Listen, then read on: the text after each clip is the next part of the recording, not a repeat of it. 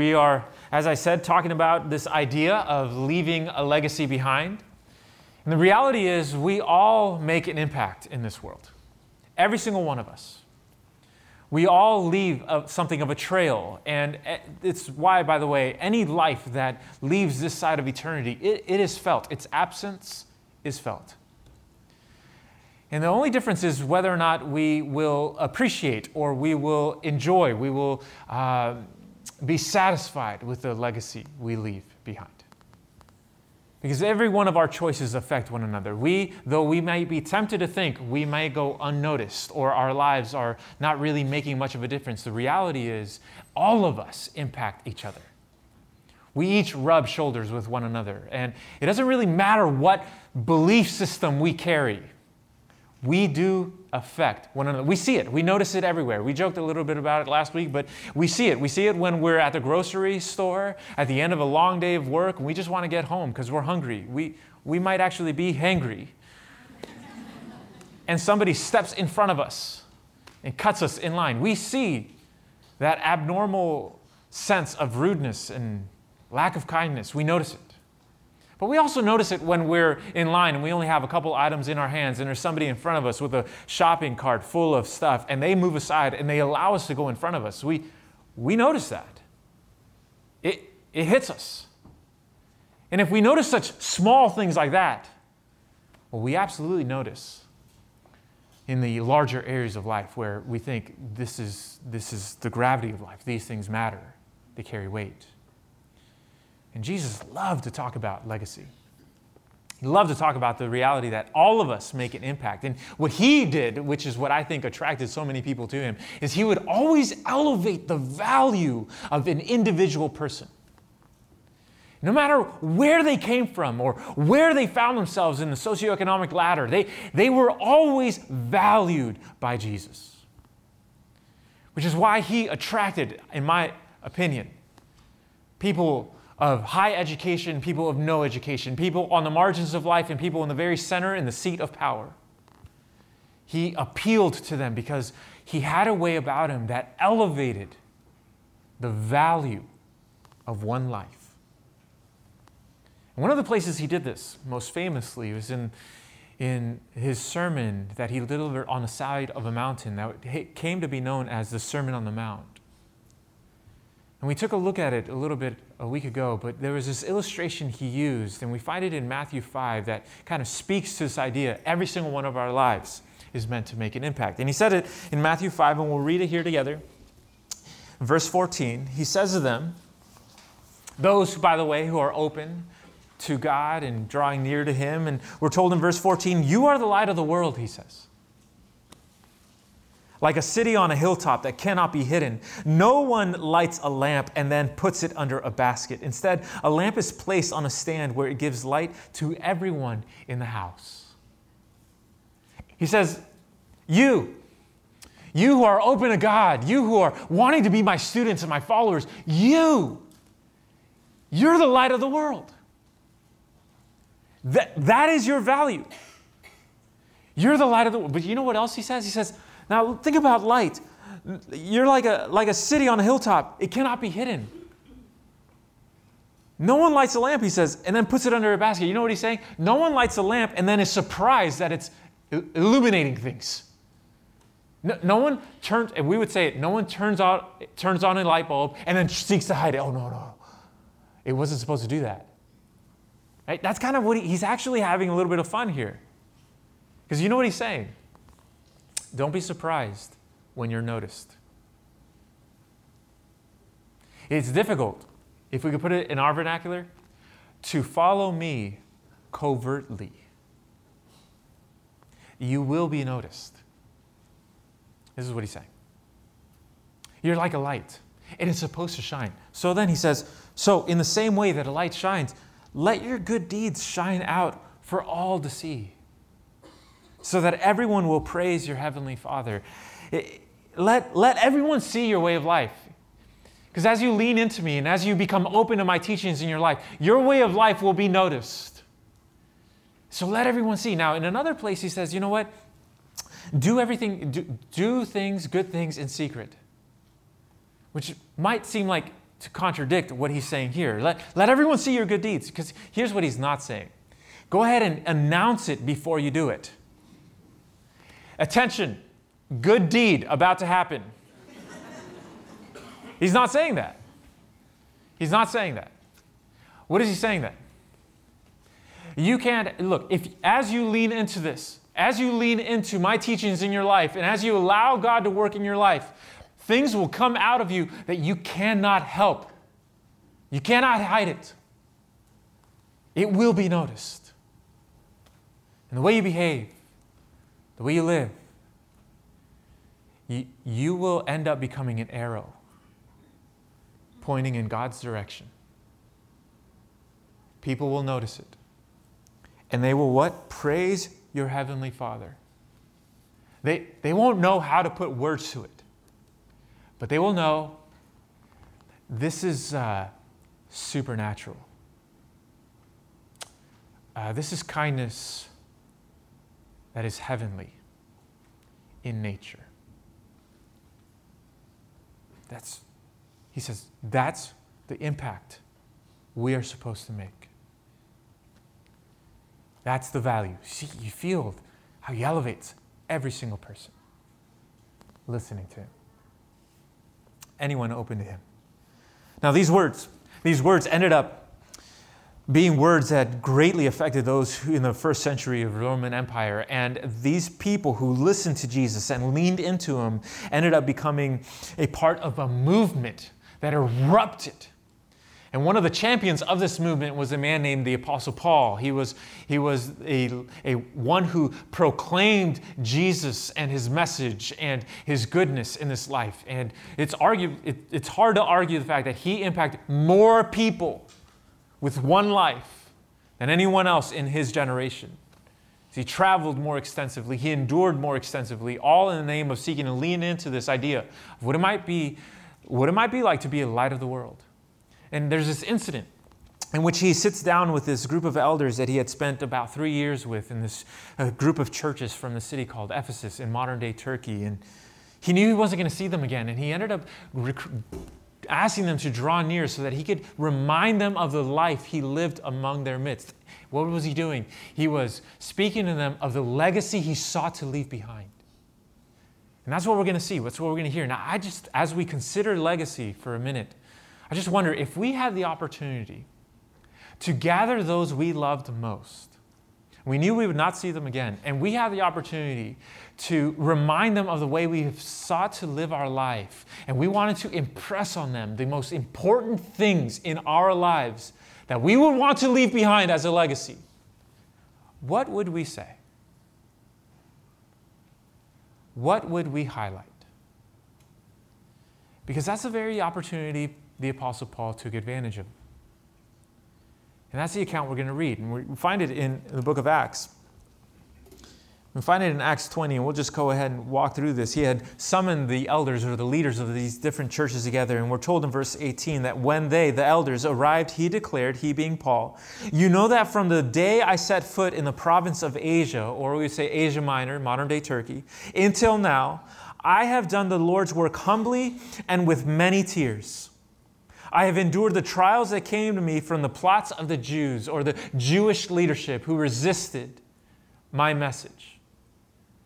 So from the very beginning, what do we see? We see that Paul reminds them, when I came to you, I came to you not with just amazing strength. I actually came in weakness. I came vulnerably. I came crying. And I endured a lot of pain. You remember? This is what he's saying. You remember how I was even persecuted for what I was saying? How I was punished in a way? Uh, that, remember that, right? And you, you know, any of us who would ever res- feel any kind of resistance, you know what kind of human nature inside of us would do? It would shy away. It would step back and say, ah, maybe this isn't the best idea. Which you get the sense that's exactly what Paul was wrestling with as well. Because what does he say? Look at these words he chooses to use in verse twenty. I never shrank back. I never shrank back. You know what that tells us? I wanted to. I, I had a hard time. It wasn't easy. But I never shrank back from telling you what you needed to hear, either publicly or in your homes. I had one message for both Jewish people and Greeks alike, the necessity of repenting, that is turning away from sin or a life devoid of God, and turning to God and having faith in our Lord Jesus. I have had one message, and it's been consistent. I haven't changed my tone. I haven't changed what I have said. I have told it to you in the privacy of your home where I could whisper it and no one else would hear. And I have proclaimed it in public where everyone could hear. I have said the very same thing. You know it. You remember it. This is what he's saying to them. And then he says, and now I am bound by the by the same by the Spirit to go to Jerusalem. I don't know what awaits me, except that the Holy Spirit tells me in city after city that jail and suffering lie ahead. I don't know what's ahead, but I know this. I know some people are warning me, don't go there. There's going to be suffering. There's going to be pain. Don't, don't do it, Paul. Well, Paul says, but there's a conviction inside of me that I must do it. And then he continues, and look at this statement. This is a statement that elevates what it looks like to be a light in the world to the highest of watermarks. My life is worth nothing to me unless I use it for finishing the work assigned me by the Lord Jesus. What is that work? The work of telling others the good news about the wonderful grace of God. I've come to this conclusion, he says. I know danger awaits me, but I've come to this conclusion that no matter what else I accomplish, no matter what other accolades I receive, no matter what other points of success I may have, if my life does not point others towards the grace of God, it's lost something of its purpose. It lost something of its worth. That's my conclusion. This is what he's telling them, which is like an extraordinary model that he leaves us. And he's leaving them. And then he says, he continues, he says in verse thirty-one, watch out, remember the three years I was with you, my constant watch and care over you night and day. And there it is again, my many tears for you. If, we, if this is the only picture we have of Paul, we would understand Paul to be a very sentimental man, a soft man, a tender man who cried, it seems, at the drop of the hat. But the reality is that a fuller picture of Paul presents us with a man that is radically different than that. See, Paul was a man who was, uh, had rough edges. He was a man of passion and zeal. He would speak boldly. He would lean into things. There, there were incidents in his life that are nothing short of remarkable. At one incident, the town turned against him and pelted him with stones and left him for dead. He gets back up and goes right back into the town that just left him there. that, that's amazing. Most of us, it's like, I'm out, okay? Thank you, but I'm going somewhere else now. Paul got back up and moved into it. He had, he had been beaten. He's been incarcerated. He suffered shipwreck in the middle of the open sea. Which I don't think, it's hard for us to imagine what that must be like. To not see land and to be clobbered by the waves against the rocks in the pitch black night. The ship is destroyed. That, I mean, I've gone surfing and that's terrifying. This is a man's man. This is a prototypical man who is strong in every way, who's tenacious, who doesn't quit, who isn't driven by his emotions. And yet at the same time, what do we see? We see kind of this, this complex human being. He says, in other words, we know his reputation. And yet I was unafraid to show you affection. I was not afraid to cry with you. You saw the real me. You know how I cared for you. In another letter to the Thessalonians, he said to them, I cared for you like a, like a mother nurses her child. I care for you like a mother nurses her child. Think about that. He says, And then he continues and he says, listen, and now I entrust you to God and the message of his grace that is able to build you up and give you an inheritance with all those he has set apart for himself. I have never coveted anyone's silver or gold or fine clothes. You know this. I've never done this. I've never used our relationship like a business transaction. I didn't use it to increase my wealth. You know that these hands of mine have worked to supply my own needs and even the needs of those who are here with me. And I have been a constant example of how you can help those in need by working hard. Think about that. I mean, look at these. What kind of life must be lived to be able to use these words about themselves? Because he wasn't being arrogant.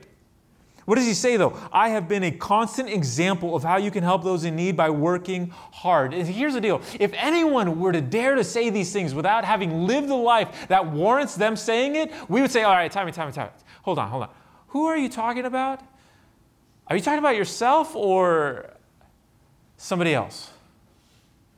I mean, we would have a hard time allowing that to continue. But Paul was able to say it. Because he had lived it.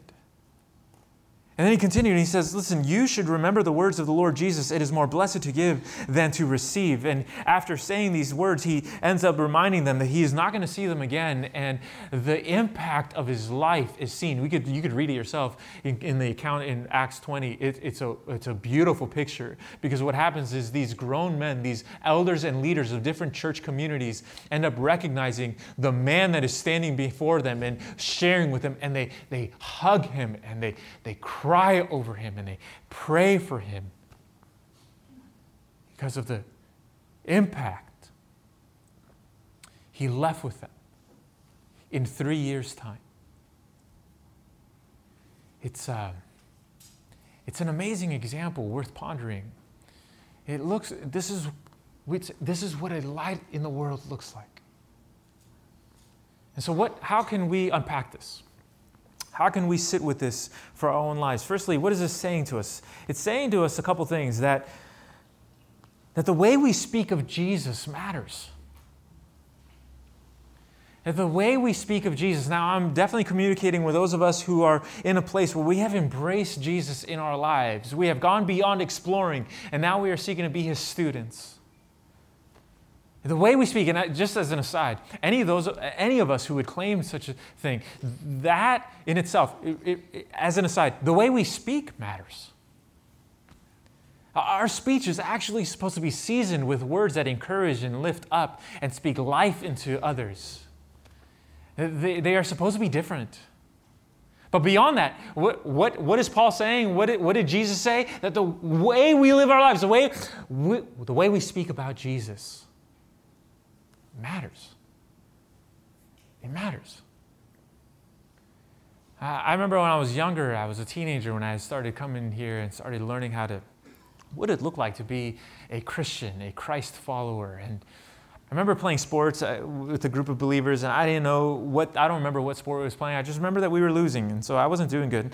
And I remember getting frustrated and just kind of saying his name, just kind of in frustration. Now, you know, a lot of people, they use his name and they don't really know what they're saying. And I remember it just kind of came out of me. And somebody around there said, where, where, where? And I just kind of, it took me back and he looked at me and he caught my attention and I looked at him and he says, don't say it unless you mean it. Don't do that. Don't say it unless you mean it. Is there something of a reverence that's supposed to develop within us towards him? Uh, Peter was telling the, the ones he was writing to this. He said, but in your hearts, revere Christ as Lord. And I just asked them to put this up there. First Peter three fifteen, that always be prepared to give an answer to everyone who asks you to give the reason for the hope that you have. But do this with gentleness and respect. You know what Peter is saying? It's what Jesus was saying. Don't be surprised when people notice. It's what Paul modeled. I spoke to you of him day and night, in private and in public. I spoke to you of him. You know what's, what's Peter saying? Listen, expect for people to ask you. Why? Why is it that you're this way? You're different. Expect it. It The way we speak of Jesus matters. There's, there's something about this life that is meant to be noticed, and others will ask us. And here's the deal. Here's the beautiful thing. We're not, we don't have to be scholars. We don't have to be well-versed. We don't have to be theologically trained. We don't have to be public communicators. You know what is required of us? Authenticity. To authentically be able to speak of the one we love and we've been loved by. And in our culture, in our society, authenticity is a powerful currency. That speaks volumes because it is in high demand and it is very rare. And so when others notice, and it may not be, here's the deal, it may not be, a lot of times people ask us, They they won't ask us, like they won't set the ball on the tee and ask us to swing at it. They won't do that. They won't ask us, hey, listen, I've noticed your way of life is so amazing. Um, can you tell me what it is that you do once a week that causes you, you know, they're not going to do that. Like, they're not going to set it up for us so perfectly, right? They're gonna, it's going to come up at inopportune times, like when we're all under pressure and people are blowing up, but we're not. And they're going to ask us, whoa, what's up with that? Or when other spe- people's speech is seasoned with other types of spices and ours isn't, and yet we're normal. What's up with that? How come? That's what's going to happen, which means we're not really going to get a chance in advance. Like, we're not going to be told, tomorrow I'm going to ask you, so tonight you might want to prepare. Like, that's not going to happen, which means what? We should now think about it. So as a suggestion, I would say to take a couple minutes and write out, what would I say if I had the chance to speak of Jesus? Just write it out. You see, if I had the opportunity with those who see me day in and day out, I rub shoulders with day in and day out, and they ask me, what's going on? Something's different. How would I respond? Because I cannot tell you what it, it, that positions us to be able to do it. And what does Peter say? Do it without what? Do it without disrespect. Do it respectfully. Do it gently, which requires us to be what? Secure. Enough not to be, def- because insecurity is what makes us defensive or condescending. But it's security that allows us to speak of the one we love. I'm comfortable. It's okay. This is my story. This is my experience. See, we do that. We start to lean into what it looks like to be a light of the world. But if that's the case, then it also shows us, what does this remind us of? That the way we care for others increases the impact of our words. It's the way we care that increases the impact of our words. It was a week ago that it was at the end of the, we had our forum for our twenties and thirties, and we sat in round tables, and we had food, and we were talking, and different people, and I just had ideas sharing our stories, and so we got to hear different people's stories, and I got to share mine, and somebody that I had already talked to, I understood to be highly educated. They, they, they were very cerebral in their way of viewing life, which is very admirable, but they asked me after I shared my story, weren't you ever dubious? Like, weren't you ever suspicious of um, of this whole, you know, faith thing? And I kind of sat down because I had, I had I was already sitting down, but I had to think about it. It kind of slowed me down because I, I didn't, I've never, that's actually, people don't ask that a lot. And so I just kind of sat there and I realized, huh, how, you know, let me see, why was I? I realized, you know what? Here's the thing. I was in a place in life where I was open to the words of Jesus. I mean, Jesus, there are very few things he says that I think, man, that's terrible. Like, most of what, I mean, everything that Jesus says is so life-giving. All throughout history, he's been revered as one of the great teachers for his words. It's amazing what he says. So it, there, I had, I, I had a tough time being suspicious. You know where I was suspicious? With people. with people. I suspected Is this real to you? Now, I know I'm partial. This is my community. But I can tell you sincerely that as I started to observe people in this community, I started to notice how people cared for one another. And I started to kind of soften my suspicion. And then as I started to get involved in this community, I started to be one who received authentic love. As I started to reveal my brokenness to others, and as I started to reveal what is wrong with me and what I know, it's only a matter of time before you see it. So I might as well tell you in advance. That I started to receive through people the words Jesus said. And I'll tell you what, it is a hard thing to resist real love. It's why Paul told the Romans, don't pretend to love others. Really love them. Don't pretend. Don't pretend to love others. Don't do that. Really love them. In an age in which it's so easy, someone who was saying, yeah, it's so easy. All we got to do is hit the like button. It's as easy as that. In an age where it is easy, if I can say it this way, to run an exchange in the commodity of phony love. It is authentic, real care that will show up. And those are the things no one will applaud. No one will have a standing ovation for real love.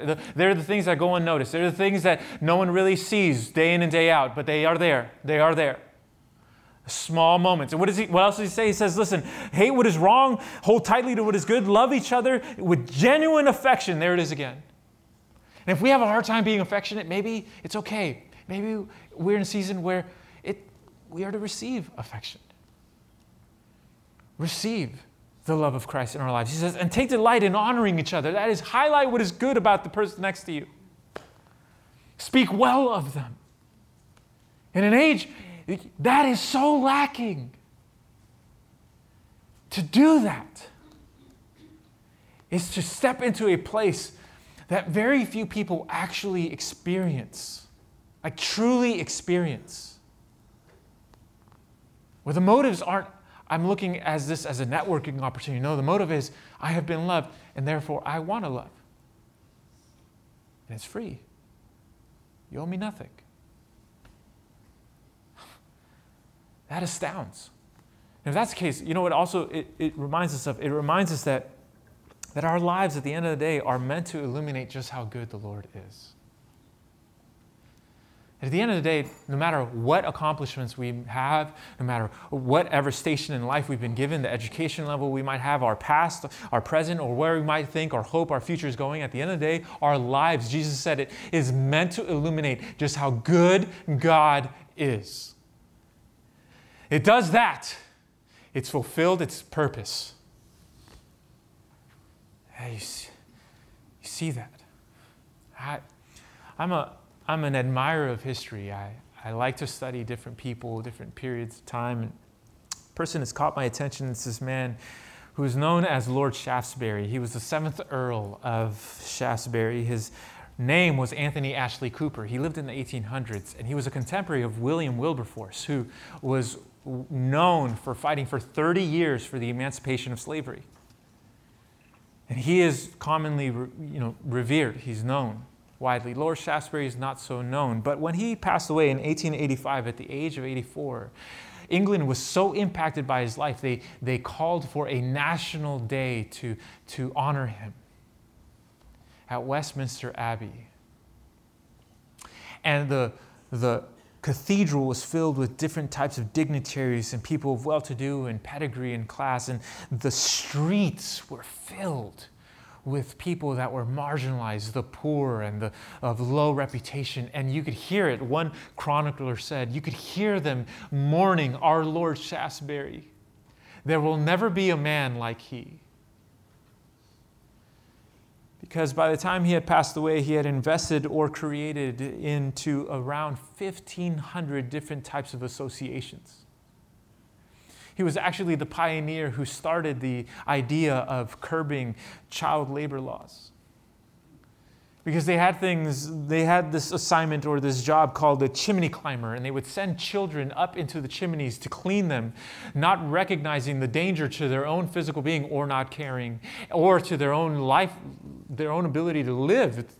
A lot of times they fell. And it was Lord Shaftesbury who said, no, no, no, that's not right.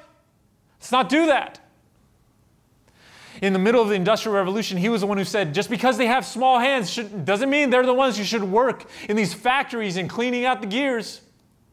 Let's not do that. He was the one who, who went into what they called insane asylums and humanized them, and he ended up investing funds to research why it is that this group of people, this population, is mentally underdeveloped. And he started funding them, and he started creating a caring way to supply them with resources. He ended up moving into the streets and calling women out of a livelihood of low reputation, and he started training them, housing them, and then releasing them to be able to have a legitimate job in their day. He was a man who created schools for the poor children who were running around in the streets. Children Charles Dickens often wrote about. He educated them. He created orphanages. He housed the addicted to alcohol and opium and other types of drugs, and he would, he would rehabilitate them, and he created these homes for them. He did amazing things because of his position and his prestige and his power and his wealth. He was able to affect so many lives. And at the end of his years, he, people wanted to chronicle his life, and he resisted. Every single time he resisted, and he said, no, no, no. And by, finally, by the end, he realized, he recognized people were going to do it whether he authorized it or not. So he wanted to authorize it to one person, and he allowed this person to have access to their, his diaries and his private documents, and he wanted them. He said, and you could read it, it it's actually out of print. But the life and work of the Lord Shaftesbury, in the beginning portion, he tells this author, he says to them, listen, I want you to know something. You need to make this known. The author says, what? And all of this. And all of this happened because of a woman named Mary Mills. Mary Mills. Who is Mary Mills? He says, I grew up in a home where my father was distant and my mother was cold, preoccupied with the societal endeavors. And it was Mary Mills who was my the housekeeper. She was my caretaker. And when I was a child, she was the one who c- cared for me. And she showed me affection. And she bathed me and cleansed me and fed me. And at night, she would speak to me about Jesus. And eventually, I ended up asking Jesus into my life. And so she ended up being the one who taught me how to pray. And then she gave me my first Bible and taught me how to read the Bible. And when she was making her way out and I was leaving the home and she knew we weren't going to see each other, she gave me a watch and she said, make, make, make, take advantage of every opportunity. And he wore that watch into his dying day. He says, all of this, it happened because Mary Mills introduced me to Jesus. A housekeeper who would never be known. A servant who decided to shine her light. And I just wonder, who are we supposed to shine our light with? And we just, we do not know how far-reaching the impact can be. We do not know, but Jesus said it. You, you're the light of the world. So we would say, may we glow. May we shine brightly. And may our lives speak of his goodness. Let's pray. Lord, I thank you that you give us the privilege of being a part of your amazing work, not just in our own lives, but then you extend through us and you, your light. It cannot be hidden. And so I pray that you give us courage to own it. You give us courage to, to prepare for the day we are asked to speak of you. And I pray that no matter what else we do, what else we accomplish, how else we live, I pray that you would use our lives to illuminate just how good you are. May you glow through us. We ask for this in Jesus' name.